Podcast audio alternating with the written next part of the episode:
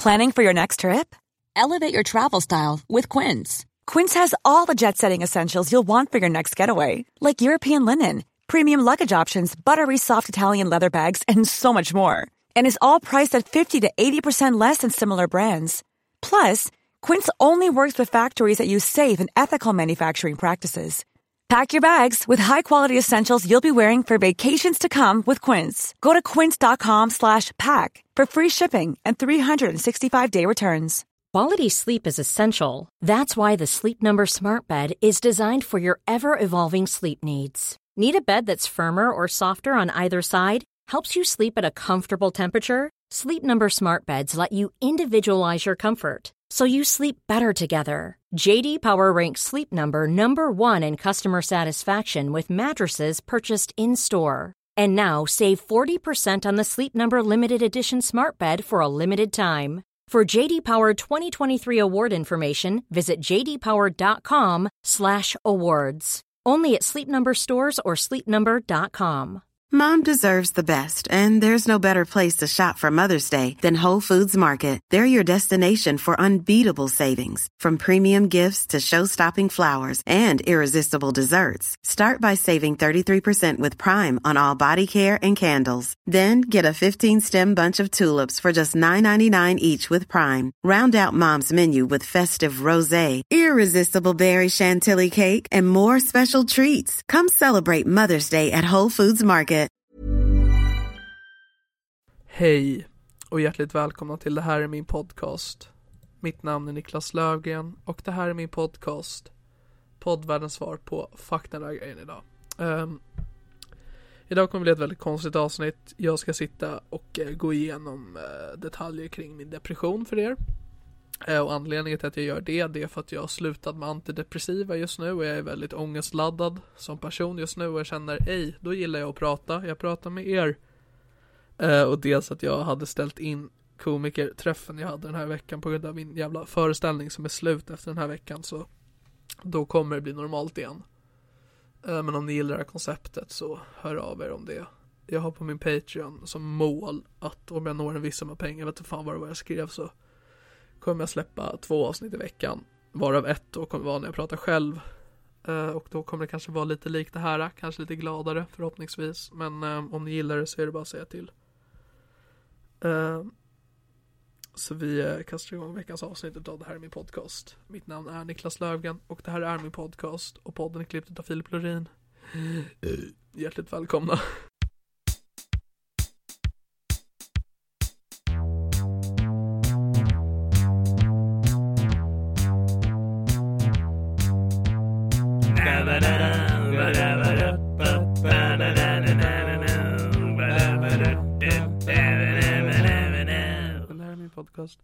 Så varför gör jag det här i en podd? Varför pratar jag inte med någon? Uh, dels har inte jag haft en uh, Jag har gått i terapi ganska länge men jag sa upp, eller sa upp min kontakt med min senaste psykolog slutades Avslutades uh, i februari det här året 2017 så jag har varit talfri från det i Ja det är juni nu så räkna den mattan och eh, hon sa det till mig att eh, om, du försöker, om du vill ha professionell hjälp igen så vänta i typ sex månader innan så att du låter den eh, den hjälpen du fått här sjunka in innan du går in i en ny utredning. och, och, det försöker jag göra. Och eh, varför sätter jag mig inte och pratar om det här med en vän då? Jag vet inte fan vem jag ska göra det med. Jag vill inte vara med folk just nu. Men jag vill prata och därför vänder jag mig till er. Hurra. Eh, men jag har pratat lite med mina vänner. Jag har pratat med en väldigt nära vän till mig. Eh, Zacharias Barkefors. Som har eh, hjälpt mig.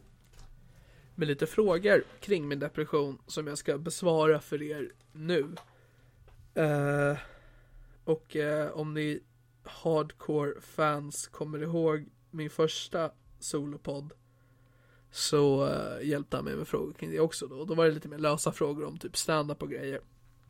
Men jag tänkte att han kanske kan hjälpa mig med det här också för han har varit närvar nära mig under hela uh, mitt lilla äventyr. Så han kände till det mesta. Jag sa till honom att om du vet att jag ska återberätta hela min historia kring det. Vad skulle jag, du ställa för frågor då? Så han har ställt dem. Eh, så innan jag börjar så vill jag bara ge en snabb shoutout till Zack. Eh, så ni kan följa honom på Instagram så blir nog både han och jag glada.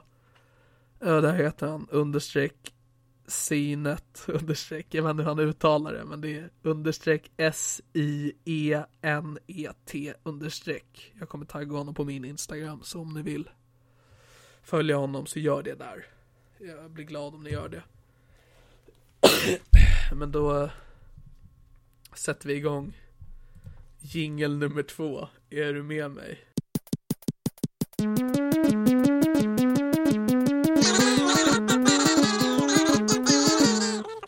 Eh, så min första fråga är, när blev du diagnostiserad med depression?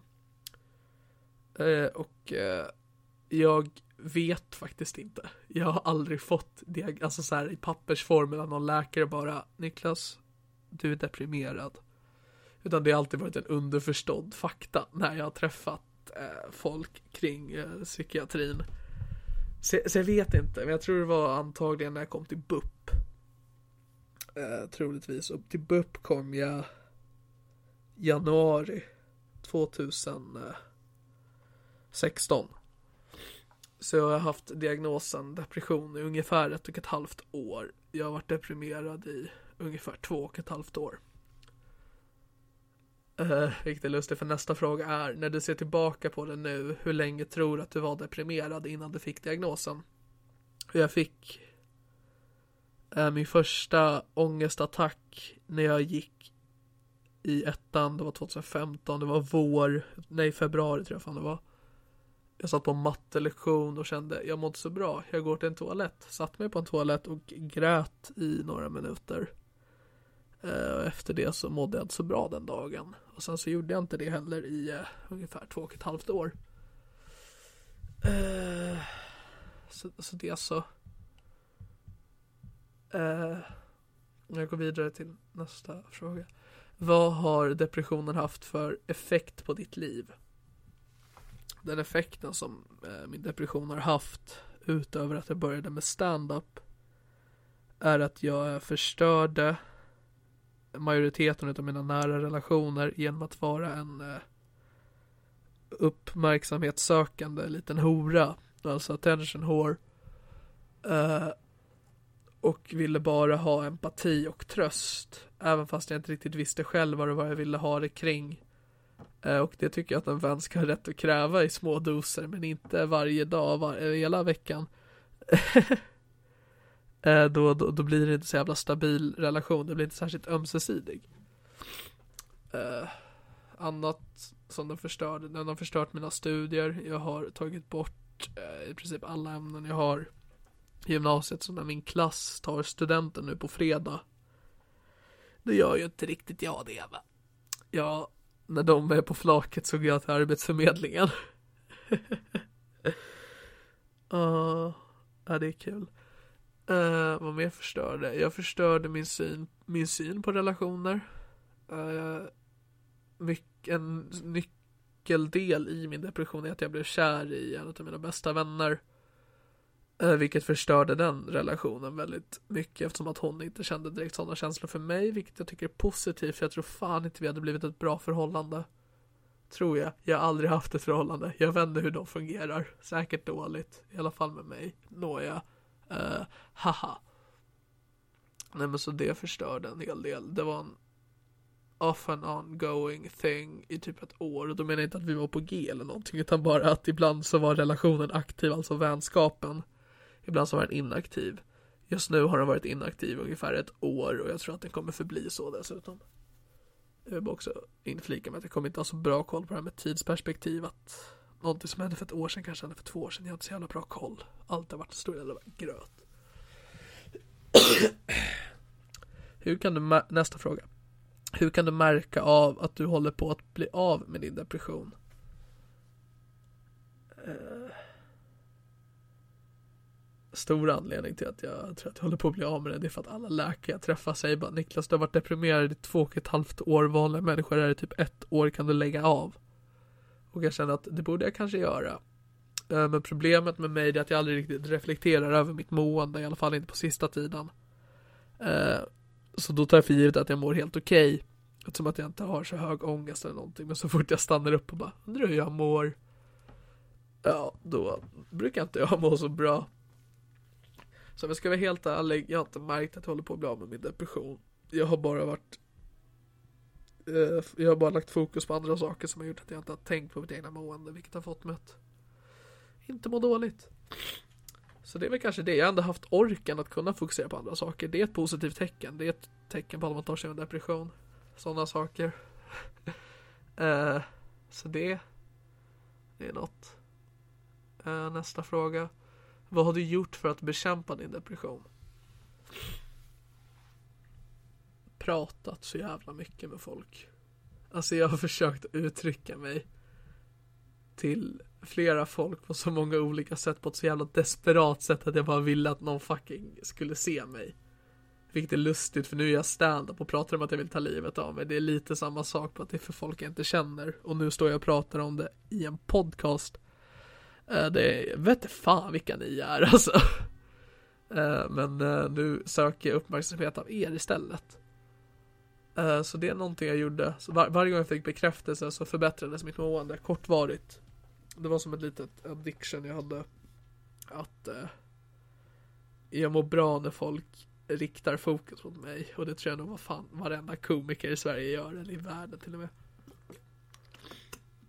Det är inte som att någon ställer sig där för att de vill förmedla det de tycker bara för att de tror att det bidrar till en bättre värld utan de vill bara ha ögonen på sig själva och känna att nu är jag i fokus, fuck yeah. Eh, men sen så har jag bekämpat det med hjälp av eh, psykiatrier och sånt där. Jag började med att gå till ungdomsmottagningen. Jag träffade en psykolog där i typ ett halvår. Sen eh, behövde han sluta. Jag behövde sluta. Jag hade varit där för länge. Jag fick inte vara där längre. Eh, så han hjälpte mig med en eh, remiss till BUP, barn och ungdomspsykiatrin. Så eh, jag fick komma dit, träffa en ny psykolog där. Och hon hette Monir och var en jävla horunge. Hon eh, Hon vägrade lyssna på vad jag sa utan hon bara trodde jag hade autism eller Asperger, vad fan det nu var. Och försökte bara diagnostisera mig med det. Men jag, jag, jag har inte Asperger. Jag, jag har kollat upp det här med andra läkare. Jag har inte Asperger, men det var hon övertygad om. Eh, men henne träffade jag bara i ungefär fyra månader på grund av att eh, jag blev 18 sen och då fick inte jag vara kvar där heller. Det jag också han gör på BUP var att jag fick träffa en läkare som skrev ut antidepressiva till mig, Floxetin, som jag började ta. Och det här är ungefär då typ slutet av 2015, början av 2016 där.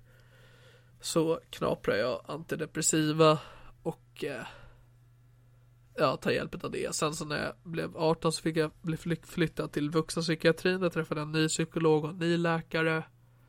Eh, jag fick nya antidepressiva och påbörjade en ny utredning kring själva depressionen där vi gjorde någon slags kognitiv behandling. Jag vet inte fan vad termerna kallas. Eh, så hur jag bekämpat min depression genom i princip allt jag visste hur man kunde göra. Och sen så skrev jag skämt om det. Eh, det var min lilla det var min lilla hemlighet. Uh, vilket är lustigt för nästa fråga är vad har humor haft för betydelse för dig i relation till din depression? Både för dig som konsument och som producent. jag har alltid gillat mörk humor. Uh, men jag, innan jag blev deprimerad så hade jag en gräns. Uh, för vad som, var, vad som fick skämtas om och vad som inte fick skämtas om.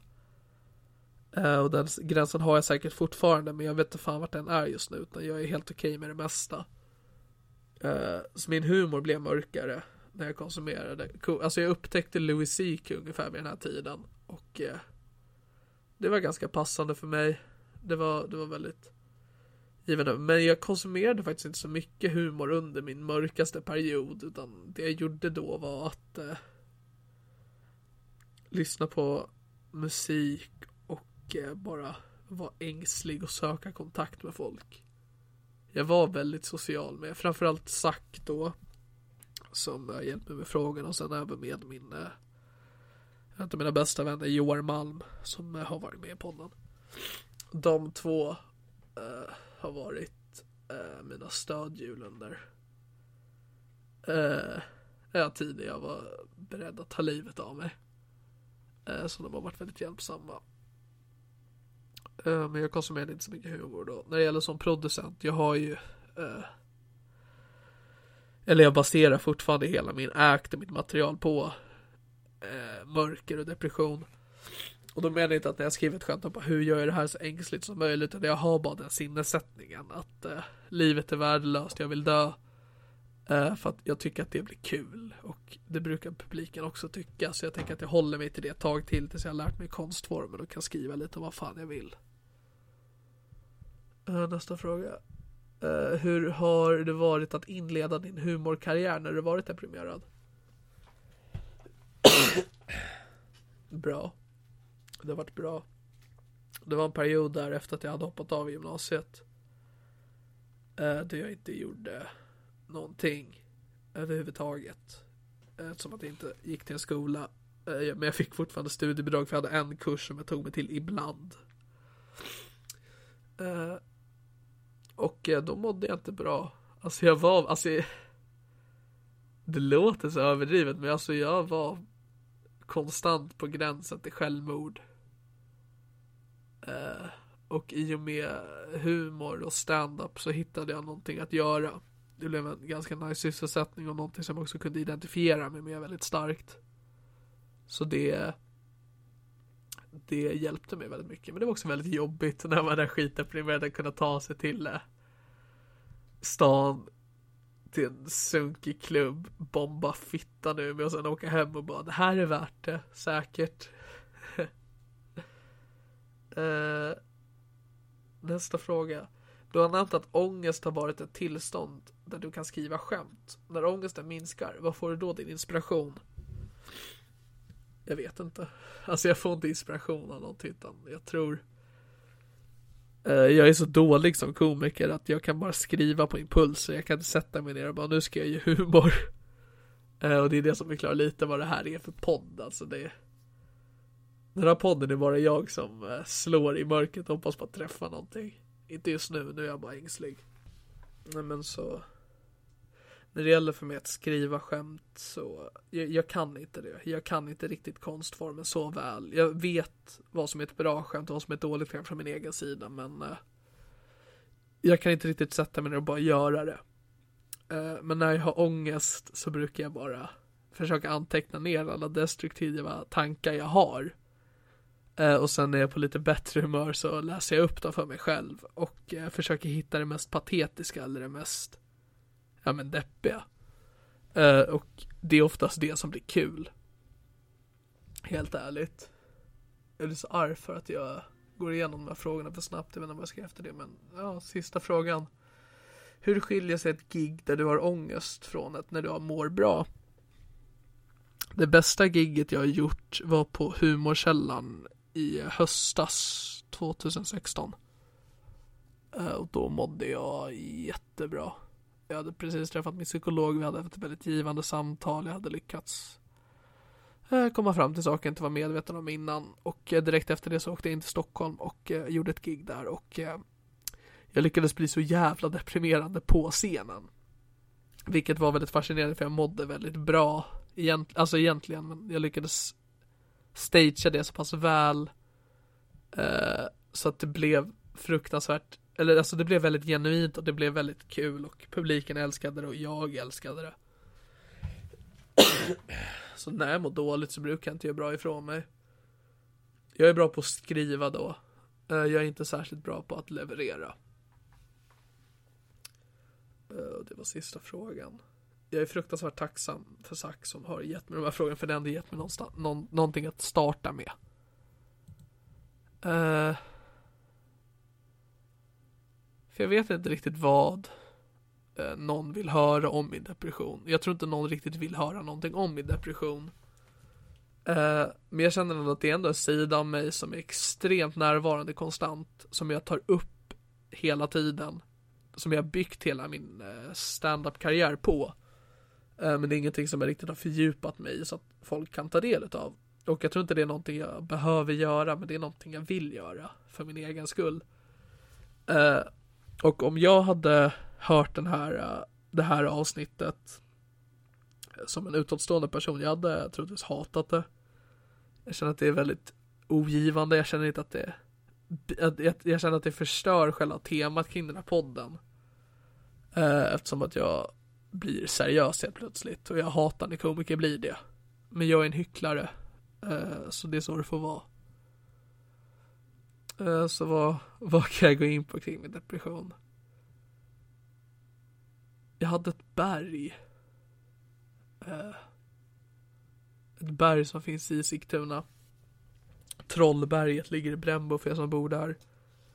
Eh, och det berget var jag på i princip varje dag under kanske ett halvårs tid. Och jag gick till det berget, satte mig längst upp på det Eh, och såg ut mot skogen och reflekterade över vad jag är och vad fan jag håller på med. För under hela tiden som jag var som mest deprimerad, fan vad jag hatar det ordet just nu, deprimerad, men eh, eh, så var jag så självmedveten av hur jävla patetiskt det här är, men jag kunde ändå inte sluta med det för att jag behövde verkligen den bekräftelsen och den jag behövde verkligen tycka synd om mig just då. För varje gång som jag sopade måendet under mattan och försökte bara ignorera det så kom det alltid tillbaks dubbelt så starkt och tog över mig konstant. Eh, så på det berget satt jag eh, kanske två till tre timmar om dagen i ett halvår. En överdrift självklart, men jag var där väldigt ofta. Eh, och pratade ut i eh, det tomma. Eh, om allt. Och grejen med det här berget också var att eh, fått ett stup ner till en motorväg precis vid det. Eh, som jag har stått vid typ 20-tal gånger och eh, balanserat med fötterna. Oftast med Joar eller Zack i andra änden av telefonen som eh, ber mig att inte hoppa. Eh, och det gjorde jag aldrig. Men jag hade god lust. Jag kan känna att den lusten har jag kvar än idag ibland. Men jag jag avvaktar med det tills eh, jag känner att det inte finns någon annan utväg. Just då så kände jag inte att jag hade någon annan utväg men jag ogillar att vara en horung mot folk så jag kände för eh, vänner och familjs skull. Vänta. Så kunde jag stanna i livet. Ett tag. Och det har jag gjort. Suck on that. Uh, för er som inte har så klar bild av vad ångest är och vad det gör. Eh, så ska jag berätta för er nu. För jag är ju en expert på det här ämnet. Eh, och min ångest har aldrig riktigt stämt in på eh, det andra säger att deras ångest är. Och det har alltid fått mig att tro att, okej okay, så jag känner inte ångest, vad fan känner jag då? Jag har alltid trott, eller alltid känt att det jag känner är fejk. Att den eh, sjukdomen som jag påstås ha egentligen bara är inbildning. Eh, och att jag gör det här bara för att jag övertalar mig själv att det är det jag ska göra. Eh, och jag kunde egentligen vara inställd på det i flera dagar i sträck fram tills jag fick en ångestattack som tog över mig. För jag har haft så här mild milda ångestattacker till och från. Jag hade en senast för typ en månad sedan eller någonting. Där jag bröt ihop på tåg. Eh, efter att jag hade styrt specialisterna Comedy Club och haft en jävla god, god kväll. Och när jag åkte därifrån så hade jag fått en ny Patreon. Jag tror det var Viktor. Tack Viktor för att du stöttade mig på Patreon. Eh, men så satt jag på pendeln och kände bara, huh. Och så bröt jag ihop. Eh, men, ska jag säga, om jag har några värsta ångestattacker som jag kan gå igenom för er. En gång så fick jag en attack när jag var ensam hemma en lördagsnatt eller någonting. Jag låg i eh, det säga, jag bor i en lägenhet med två våningar. Jag var på nedervåningen där mina föräldrar har sin säng och så har vi ett vardagsrum med tv och så har vi ett kök. Jag hade lagt mig i deras dubbelsäng då och eh, tittat upp i taket och känt att jag hatar mitt liv. Eh, som de flesta dagarna såg ut för mig. Men eh, jag ringde Joar för att jag kände att jag behövde prata med någon och eh, han som vanligt svarade alltid och eh, guidade mig igenom det jag behövde hjälp med just då. Eh, och det som hände just den natten var att eh, jag tappade kontrollen över min egen kropp. Eh, och det låter så dramatiskt som att jag skulle ha typ skurit mig själv eller någonting, men det jag gjorde var att eh, mina ben, jag låg ner, mina ben reste sig upp och började i princip cykla. Eh, eh, liksom luftcykel, jag trampade i luften. Eh, jag kunde inte få det att sluta, den enda jag riktigt hade kontroll över var min hand som var då lutande mot mitt öra, men resten av kroppen så kände jag inte alls. Eh, och det slutade med att jag, eh, Joar satt ju bara i telefon och bara Niklas, sluta cykla försöka att inte cykla. Och jag bara, jag försöker men när jag cyklar ju Joar, vad fan ska jag göra det? Eh, men den incidenten slutade med att jag sparkade ner mig själv på marken mellan en garderob och en säng så jag låg väldigt trångt och fortsatte cykla. Och gjorde det ungefär kvart, halvtimme tills jag till slut kunde resa mig upp och eh, så var det slut. Så det var, det var en attack. Lite lustig sådär. En annan attack, jag berättade, tror jag, jag vet inte fan vad jag sagt hittills, men jag blev kär i en vän till mig. En av mina närmsta vänner. Eh, och eh, efter att jag hade berättat om mina känslor för henne så var det ju lite stelt mellan oss va? Logiskt sett. Jag tror inte någon vill ha en tjockis som är kär i en. Eh, men eh, vi satt i en korridor i skolan. Det var så första gången vi var ensamma på typ alltså jag berättade för henne hur jag kände. Eh, och det var stelt. Och eh, tyst. Vi hade inte sagt någonting. Vi hade inte tittat på varandra. Eh, och det som hände för mig var att jag satt där och kände verkligen att jag inte ville vara var som helst förutom där.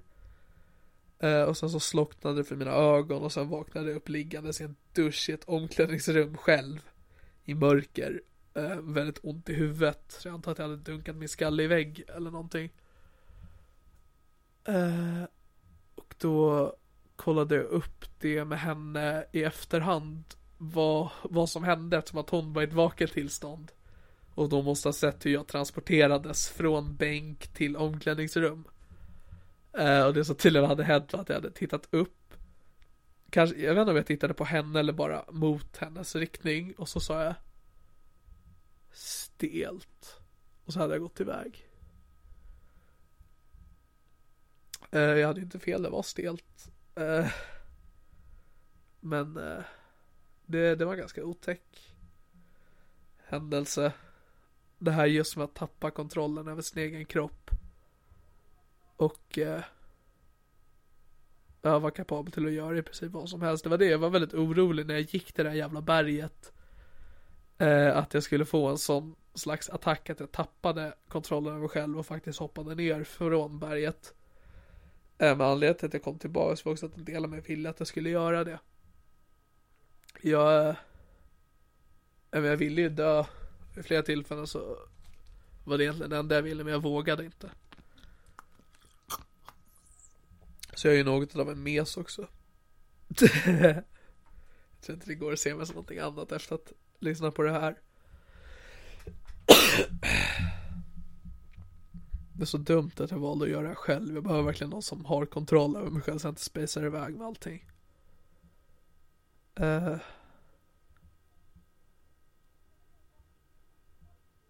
Att gå i terapi är väldigt intressant. För att jag träffade totalt kanske tre psykologer som jag träffade under långvarig tid. Och då var det först Björn som jag träffade på ungdomsmottagningen. Vilket är liksom den lägsta ranken utav psykiatrier.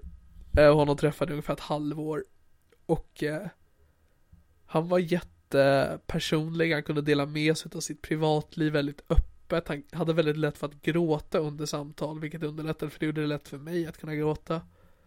Uh, och det fanns en skål med kondomer vid bordet mellan oss. Och varje gång jag skulle gå iväg och hämta papper så tog jag en näve och lade det i min väska. Så jag har jättemycket kondomer hemma som jag aldrig använder för jag är oskuld. Uh,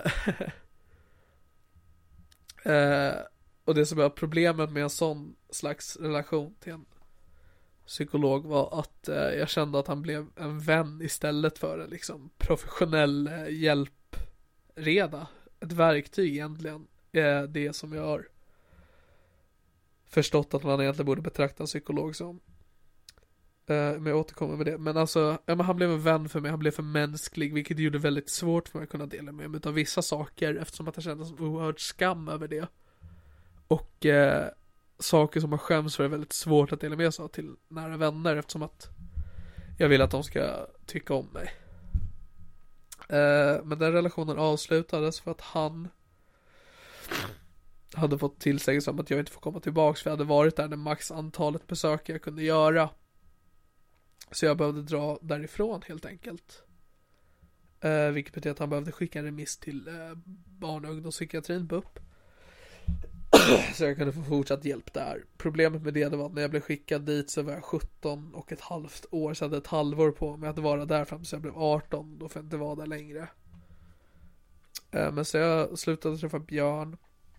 Jag tror att bara några veckor senare så kom jag till BUP och då träffade jag Monir som anklagade mig för att ha Asperger.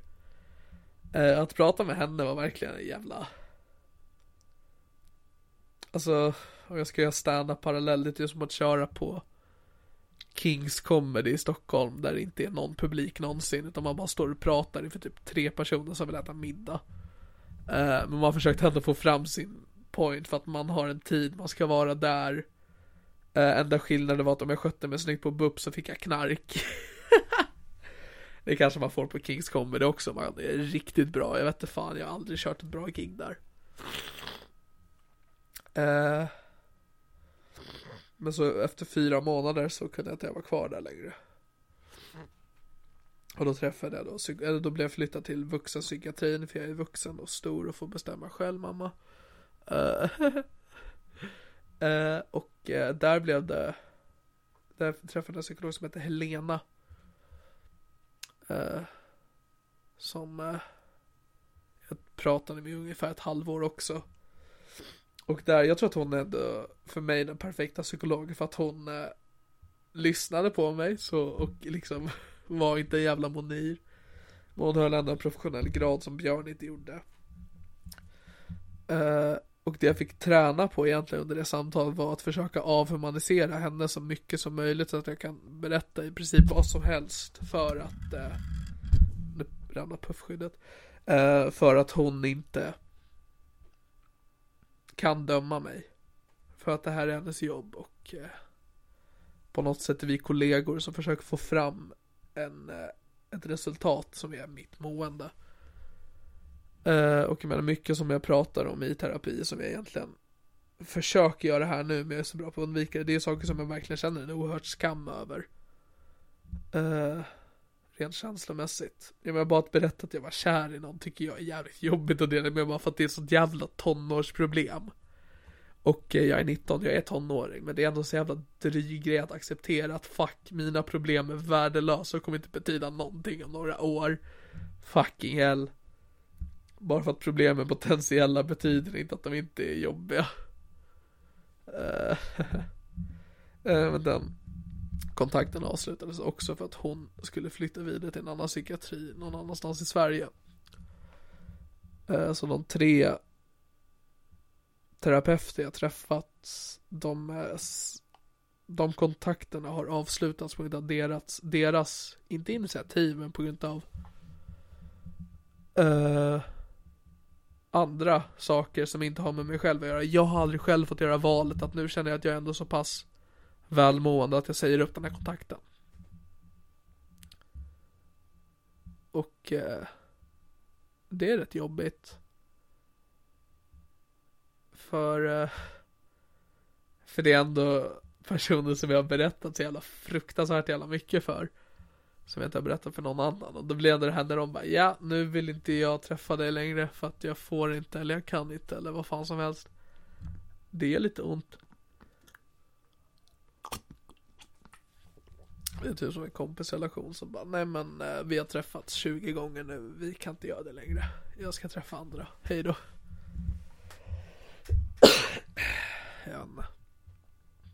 men, eh, alltså jag mår inte bra. Eh, jag är extremt ångestladdad just nu på grund av att jag är dels då slutar med antidepressiva och att jag, jag har försökt komma in i ett ångest eh, sinnesställning inför den här podden för att jag känner att det är någonting jag vill försöka mig på och se hur det blir när jag publicerar någon sån skit. Så det jag gör det är att jag lyssnar på en låt som jag lyssnade på genom, i, alltså jag har lyssnat på när jag mått som värst hela eh, tiden. Depressionen har hållit på. Det är en låt som heter Broken. Vilket är så jävla patetiskt. Uh, men det heter Broken och det är ett av då bandet Depeche Mode som jag pratat ganska mycket om är mitt favoritband. Uh, och låten Broken som jag nu tänker prata om utav en konstig jävla anledning. Uh, det som jag älskar med den låten är att den inte liksom Alltså en depplåt att I'm broken, I'm pieces, I am trash. Utan det är en låt där sångaren talar till en broken person och eh, talar till den som en vän. Eh, och gud, jag känner att det här blir så jävla lame nu men Alltså det är någonting som jag alltid har behövt och fortfarande behöver se en nära vän. Eh, och jag har nära vänner, jag har haft nära vänner men aldrig riktigt på den nivån som jag själv känner att jag är i behovet av. Och det var det som blev problemet med hon som jag var kär i. På grund av att samtidigt som jag var kär så var hon också en av mina närmsta vänner och jag ville försöka komma åt en så pass nära vänskaplig relation med henne. Samtidigt som jag var kär i henne, vilket fuckade upp för mig och fuckade upp för henne för hon liksom bara, men visst vi är vänner, jag gillar dig, ja ah, okej okay, du, ja ah, ah, ah, ah. Så kände hon under hela vår relation. Eh, men den är över nu, precis som de flesta av mina relationer är. Eh, alltså de enda jag pratar aktivt med är Filip Lurin och Johan de som är med i min podcast. Filip har jag aldrig liksom, vi pratar inte om sådana här saker utan vi pratar om vår karaktär Karl Persson. Eh, mannen som har en CP-skada men hans, hans klasskamrater vet inte om det.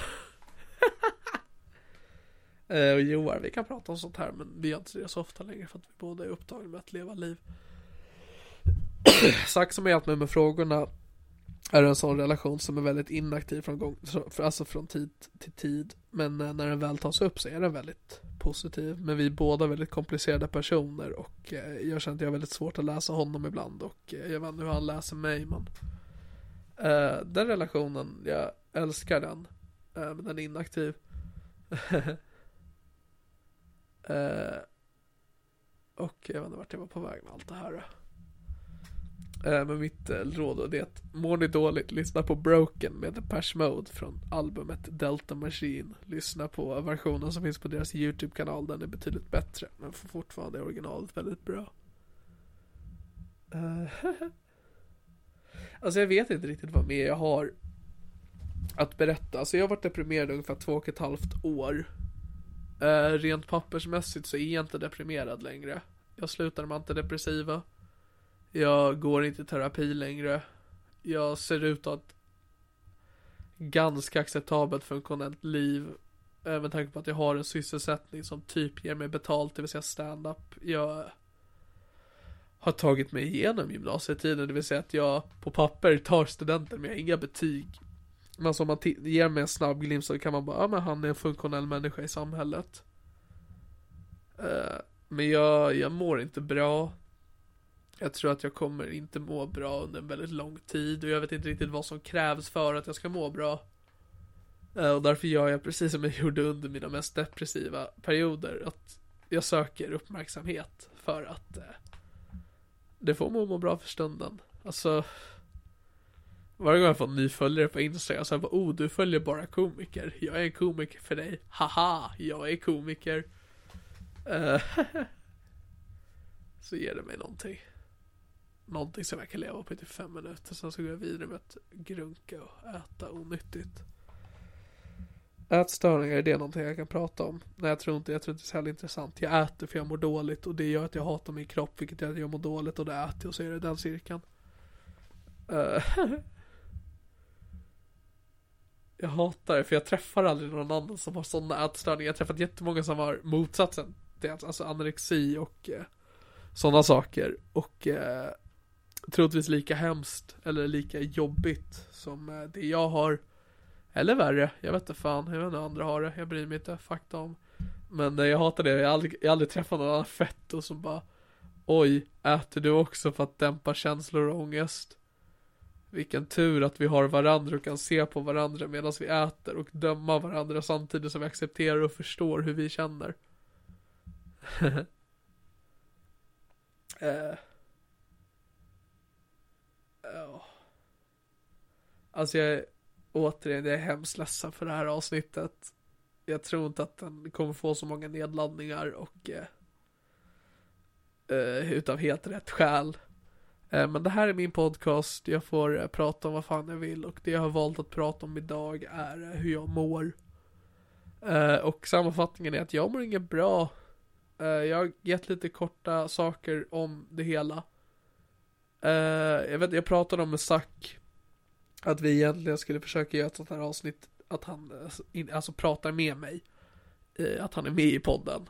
men våra scheman matchade inte så att det gick inte att liksom kunna spela in det inför avsnittet som släpps. Jag har två komiker bokade för nästa vecka så det kommer vara normalt nu ett tag, jag lovar. Jag är jätteledsen av att podden har varit så jävla instabil under sen den började. Men eh, den kommer kanske ta sig någon gång. Jag vet, inte, jag vet inte riktigt vad det är jag försöker göra. Men jag tycker det har varit ganska kul att sitta och prata så här. Eh, så, vad fan. Så kan det vara. Uh, för er som har lyssnat så här långt, tack för att ni har lyssnat. Uh, jag ska börja runda av för att jag ändå hållit på och pratat i 40 minuter. Det är ganska länge, eller hur? Ja, det är det. Tjoho. Ah, fy fan. Uh, nej men tack. Tack för att ni har lyssnat. Uh, på veckans avsnitt av Det här är min podcast. Nästa vecka så kommer det vara med en komiker som ni säkert känner igen. Eh, uh, han har varit med i, i podden tidigare. Eh, och det är ett uppsk eller inte uppskattat men nedladdat avsnitt. Eh, hör av er om ni tyckte att det här var någonting som ni kände var värt att lyssna på ifall det var givande på något sätt. Jag gillar självbiografiska grejer. Det här är ganska självbiografiskt, väldigt sluddrigt, väldigt osammanhängande men allt jag säger är sant. Allt jag känner har jag försökt förmedla. Eh, och eh, det kanske har varit givande, vad fan vet jag. För er som känner mig har lyssnat på det här, om jag har sagt någonting ni inte kände till. Varsågoda. Eh, om ni har stört er på hur jävla på jag var under en tid och som jag säkert fortfarande är på ett eller annat sätt och som hade mig på Snapchat och såg mina jävla deppiga stories som jag bad om hjälp egentligen bokstavligen. Jag ber om ursäkt för det. Eh, och för dig som lyssnar på podden för första gången Lyssna på förra veckan, då var Ahmed Bäran med. Vi hade kul. Avsnittet är ganska jobbigt att lyssna på för att jag garvar hela jävla tiden. Så det går inte riktigt att höra vad som sägs, utan det är bara jobbigt att lyssna på det, men Tänk att jag hade kul. Lyssna annars på när Isak Jansson var med, det är ett bra avsnitt. Eh, eller Fredrik Andersson, avsnitt 10, mitt favoritavsnitt. Mwah, jättebra. Eh, men det här avsnittet, inte så bra. Annars är det jävla bra. Jag lyssnar på avsnitt 13 tror jag med eh, Emma Lindström. Vi pratade om när hon knullade som banan. Nåja. Eh, tack för att ni har lyssnat så här långt. Eh, förlåt för att ni har lyssnat så här långt. Men det var allt från veckans avsnitt av det här är min podcast. Mitt namn är Niklas Löfgren och det kommer ett bra avsnitt nästa vecka och det här är min podcast. Sug